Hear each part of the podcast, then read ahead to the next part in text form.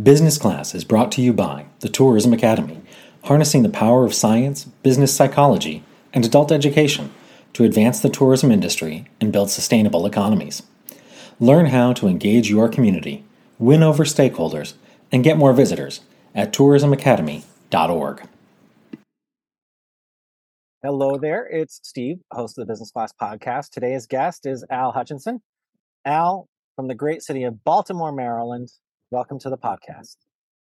Thank you, Stephen. Good to see you, my friend.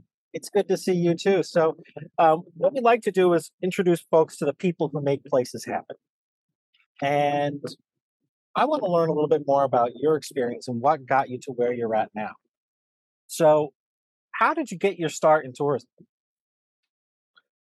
Wow. Um, well, great question. I got into this business about 30 years ago um, through a blind newspaper ad in my hometown of Richmond, Virginia, and uh, in the Richmond Time Dispatch newspaper. Knew nothing about this industry. I didn't go to school for it. I was a marketing major, but knew nothing about the travel and tourism space. Never heard of a CVB or a DMO in my life, and uh, responded to the ad and was for a sales manager's position at the Richmond Convention and Visitors Bureau, and they saw my Xerox training, which was my first job out of college, uh, five years with Xerox. And the uh, the president CEO at the Richmond CVB says, "Let's interview this guy." And Richmond's my hometown. I went through the interview, and the rest is history. And um, actually, I, I said to myself, "You're going to really pay me to just talk about my hometown, and then I can travel the globe." On your dime and stay in hotels and wine and dine people. I mean, is this really a business, a legit business? Sign, sign me up for this. I can do this. This is easy. So, so how is Baltimore like where you grew up? You know, Stephen, I tell people often Baltimore is very similar to Richmond. Richmond's a smaller version of Baltimore. And I say that from this perspective. Richmond is a a city of have and have nots. It's very socially, economically divided, racially divided. Rich, Richmond had to overcome the sort of capital of the Confederacy uh, moniker, if you will. Baltimore, although it's north of the Mason Dixon line, it has a very southern type of vibe to it, although Baltimoreans don't want to accept that, but that's fact. And so I think there there's a lot of similarities. Um, cities who have had to try to overcome a lot, older cities, infrastructure challenges. I mentioned the uh, the racial divide, the inequality, redlining. Uh, it was invented in Baltimore, but also Richmond was the next city that followed. So there were a lot of similarities. And so for me, taking the job in, in Baltimore, I wasn't ever intimidated by the city because I, I grew up in the inner city of Richmond, and a lot of what I experienced in Richmond is some of the ongoing fight here in Baltimore. How do you see the cities as being most different? Ah, that's that's a great question. Um, I would say, from a difference perspective, I think Baltimoreans, folks who were born here, grew up here, they wear it on their sleeves. They are very, very loyal to Baltimore, love this great city, passionate about the city, and they're not going to ever allow you to talk bad about their city. And so I, I, they're very prideful of, of Baltimore, all the contributions the city has made, and the place it's come from um, to get to where it is today. And so I think from a pride standpoint, that's a separator for Baltimore, um, city of over 250 neighborhoods. Each one's unique and different, special. And um, I think what I'm most proud of Baltimore, people love this city and they're not going to allow anybody to talk negative about it except for them. uh, but, but but they love the city and they uh, they really partner together to make sure people appreciate all the goodness about Baltimore. So, how do you take that community pride and transfer that into more visitors? Yeah, that that's an excellent question, and um, probably I've, been here since 2016, so I'm coming up on six years.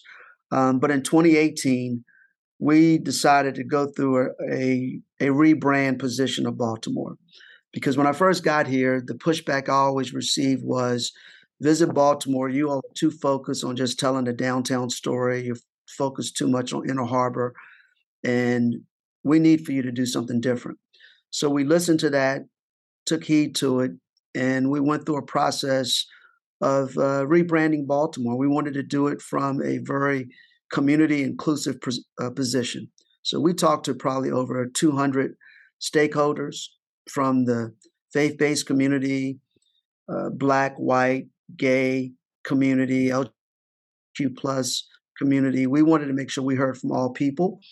And by going through that process, Stephen, it really allowed us to really uh, sort of reposition the storytelling of Baltimore, a more of an inclusive story.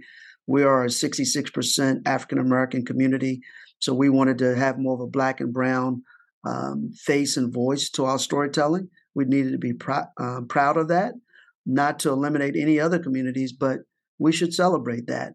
And so I, I think part of the beauty of the work we've done in the rebranding is we've partnered with stakeholders that in the past we did not talk to.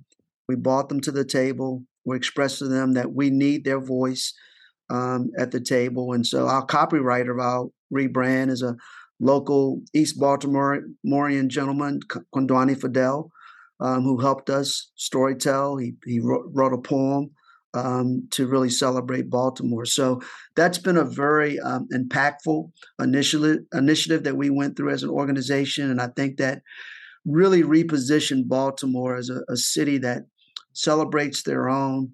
They want to be. Uh, we want to be known as a community that embraces everybody and tells a story about all of Baltimore. One of the things that uh, I took away from the DI conference a couple of months ago uh, Adam Burke mentioned what's great for your resident is great for the visitor. The reverse is not always true. Does well, coming from a guy like Adam Burke, who I think is a uh, industry folk hero, I uh, I, I, lo- I, love Adam. Um, he's a great colleague. Um, I think he's right. You know, look, our our number one customer right now is our local resident and it's not the reverse. And so we need for our local residents to be in love with where they live, where they work, but we also need to, them to be a part of where we're trying to go as a as a destination marketing organization. So we need we need them at the table. We need them to understand the workforce um, who lives in our community, who works in our industry, whether it's a hotelier, restaurateur at one of our lovely museums, um, there are people who live in our communities. And so we don't want to take that for granted. So we want to make sure we're providing opportunities for folks to work, but great opportunities for folks to continue to tell the stories of our destination. So this whole com- community value shared storytelling is important to Baltimore. And I think that's a, a message that we want to continue to spread because we can do we can be no better than our, our local residents connecting with our story so we always start there and we want to expand it and bring more of our residents into the tent and uh, hoping they can become evangelists with us to tell the baltimore story. You mentioned the workforce. Um, what are you doing what is visit baltimore doing to provide opportunities to the next generation of folks and and to do so in a way that encourages diversity and equity and inclusion? Yeah well a couple things there. That that is near and dear to my heart. Is very important. Um, i'm not going to be doing this forever i'm probably in the fourth quarter of, of my work and uh, we need to focus on the next generation of talent so one of the things that we focused on in baltimore um, are apprenticeship opportunities for young folks. And so we were fortunate a couple years ago, really during the pandemic um, and, and doing uh, social unrest in the country. We partner with uh, the Guinness Open Brewery. Uh, Guinness, as you know, the only place outside of Dublin where they manufacture beers right here in Baltimore. And so they were looking for a partner that could help um, identify the BIPOC community, uh, black and brown folks who could work in our industry.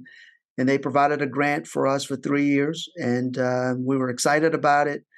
We partnered with them, and we've since we've hired at least two young folks who happen to be African American that worked um, at. They did a 600 hour apprenticeship program. They spent some time at Guinness learning craft beer industry, spent some time here at Visit Baltimore. And now these two individuals now working full time in the Baltimore marketplace. One at the Baltimore Symphony Orchestra and the other at the National Aquarium. And so that's really the output of what we're trying to accomplish. Let's identify some great young people that's talented, that can fall in love with the travel and tourism space, provide them an opportunity, pay them for it, and then if uh, they really fall in love, provide them full time employment. So that that's really um, one way that Visit Baltimore is trying to change the game in the workforce space, and really to um, help identify the next generation of talent in our industry. What does it mean to you and to your organization to provide a warm welcome to visitors? Well, this is another initiative that we're totally excited about, and I have to give kudos to the marketing communications team for developing this this initiative. This was a, a um, another extension of our work in the diversity, equity, and inclusion space. Uh, right after uh, June 2020, when George Floyd was was murdered in Minneapolis, we went through a training of our industry in uh, diversity, equity, and inclusion. We trained our industry in a six part program, and then we trained the Visit Baltimore staff, went through a, a four step process. But we felt we needed to continue to do more because we really believe that communities, the new traveler, is only going to go to communities where they feel welcome, they feel valued, excuse me, and they feel respected. And so we took that to heart. And so we developed this warm welcome pledge which really states that if you want to be welcome, welcoming to all people, we want you to join Visit Baltimore, sign a pledge, go through a diversity, equity, inclusion training program, you and your team. And at the conclusion of it, you will get a sticker that you can put in your your your front window saying you're a warm welcome establishment. And what we've been able to create are three modulars so far. One is saying racially you're welcoming. We've produced another one for the special needs community that you're welcoming of folks um, from the special needs, whether you're disabled uh, or or not. And then we've also recently, doing Pride Month, created a LGBTQ plus uh, modular.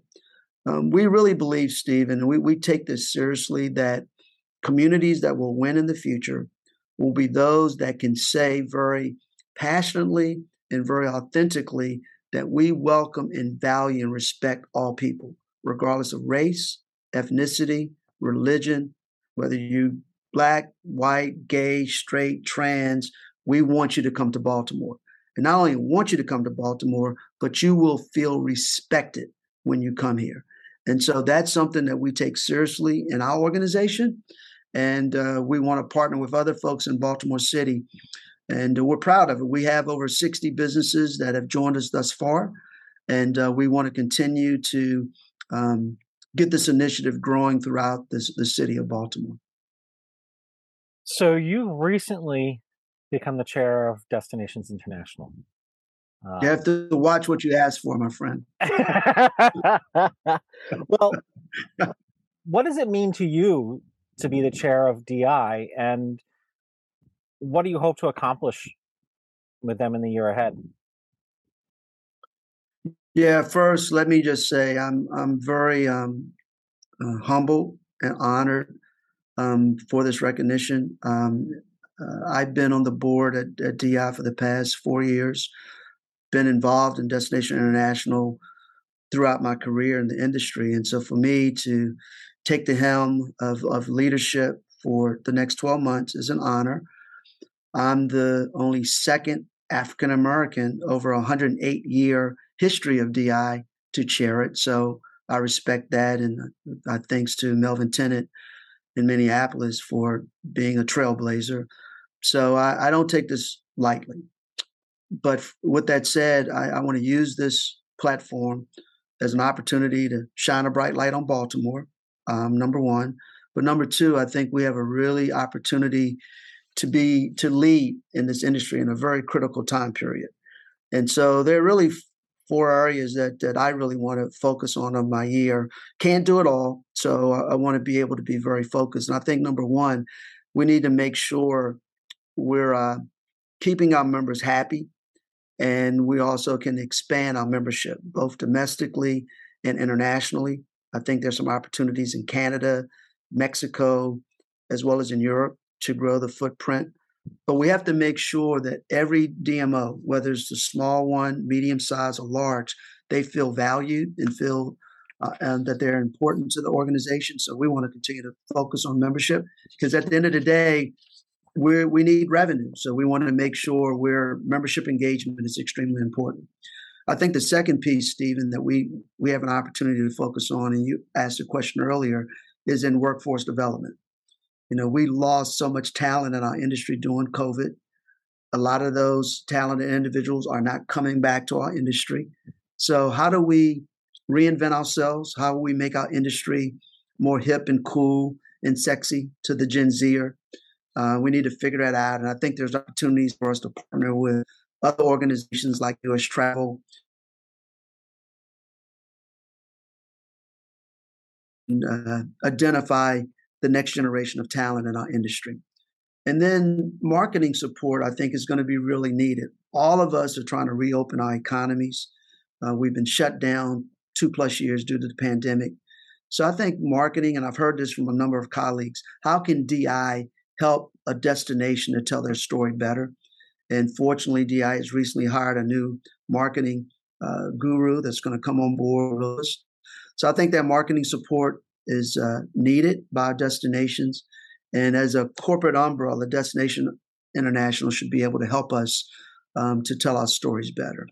And then the last bullet for us, and it's really the anchor to everything we do, is how do we continue to grow diversity, equity, and inclusion in our industry? Um, that's the foundation work. We don't want to push anyone from the table. It's we need all voices. We need the best and brightest talent. But there are some underserved communities here, and whether they're racially, whether they're women, we need to continue to to grow the industry, celebrate diversity. Um, we need everyone who's talented to help us with our stories. And I'm proud because I was a, a voice to help lead for the first time this historically black colleges and universities scholarship program that DI is going to take on this year. And uh, this was just a little brainstorm I had. And I thought if we could raise $100,000 for scholarships, it would be fantastic. We're already over 200,000.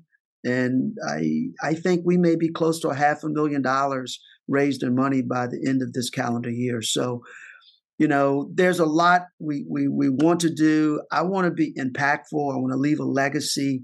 And uh, I'm hopeful the next 12 months that uh, I'll leave DI in a much better position than when I got here. So, speaking of legacy, um, how would you like others to describe you?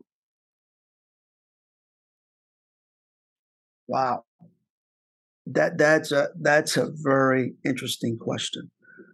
I, I would say to you, at the end of the day, I would love people just to say that Al was a guy who who cared about all people. Al's a person who wanted to make a difference in this industry, not just for himself, but for other folks. And that he always wanted to remind all of us that we need to re- be respectful of individuals, all individuals, regardless of if they speak differently than you, if they look differently than you, every, and have a different title than you, everyone deserves value and respect. And if we do that, then what happens is we become better as an as an association, we, we become better as an industry, but more importantly than that, we become better as a world. And I I want to be looked at as someone who was a change agent to, to make the world a better place to live, both for my kids, for your kids, and for all of us. If we do that the right way and we get over these hangups about race and color and, ethnicity, all those little hangups. If we can just deal with each other from a heart perspective, then we will be better people. And so that's what I'm hoping at the end of the day, people could recognize me for. I'm heart led, and I want us to become better humans. Um, and if we become better humans, then the place we live, the place we work will become better.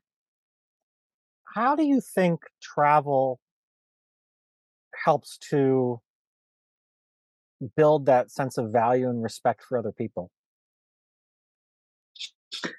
Well, I think travel is very similar to like music. I'm a big music guy. And with music, you might not be a country music fan. I'm not really a country music fan, but I'm a good music fan. So music sort of transcends everything. It brings all people together, regardless of your background, um, your likes, your dislikes. But if you you hear something that makes real good sense to you, you respect it, and it it pulls you in. I think travel does the same thing. That if you have a great destination, doesn't matter what you look like, doesn't matter where you're from, uh, you're going to gravitate there because it's great food, it's great arts and culture, it's just a great uh, sports scene, and I think travel brings folks together. It transcends all ideologies. We just want to go somewhere that makes me feel good, where I can just let my hair down, relax, veg. And now it's about just well being. How, how can I just relax? And so travel is, is very similar to music. I think it's special. And uh, I think it helps us too to, to have a greater appreciation for people that are different than us. And so uh, I, I always advocate travel, go to places that you never thought of, and uh, just learn, um, take advantage of it, and uh, it'll help you to continue to grow as an individual. And we're just about out of time. Is there anything I didn't ask that you wish I did? Well, I, I would just say um, let's use this travel experience to really um, help go tell the great stories about all these fantastic destinations. And uh, we can all grow to make the world better and uh, make our impact. So at the end of the day, um, we put our destinations in a better place for the future and help us to continue to grow and, and take and take care of one another. I think that's a great note for us to wrap up on. Thank you for taking the time to join me here in business class. I look forward to seeing you in just a couple weeks. Stephen, always thank you, my friend, for the opportunity.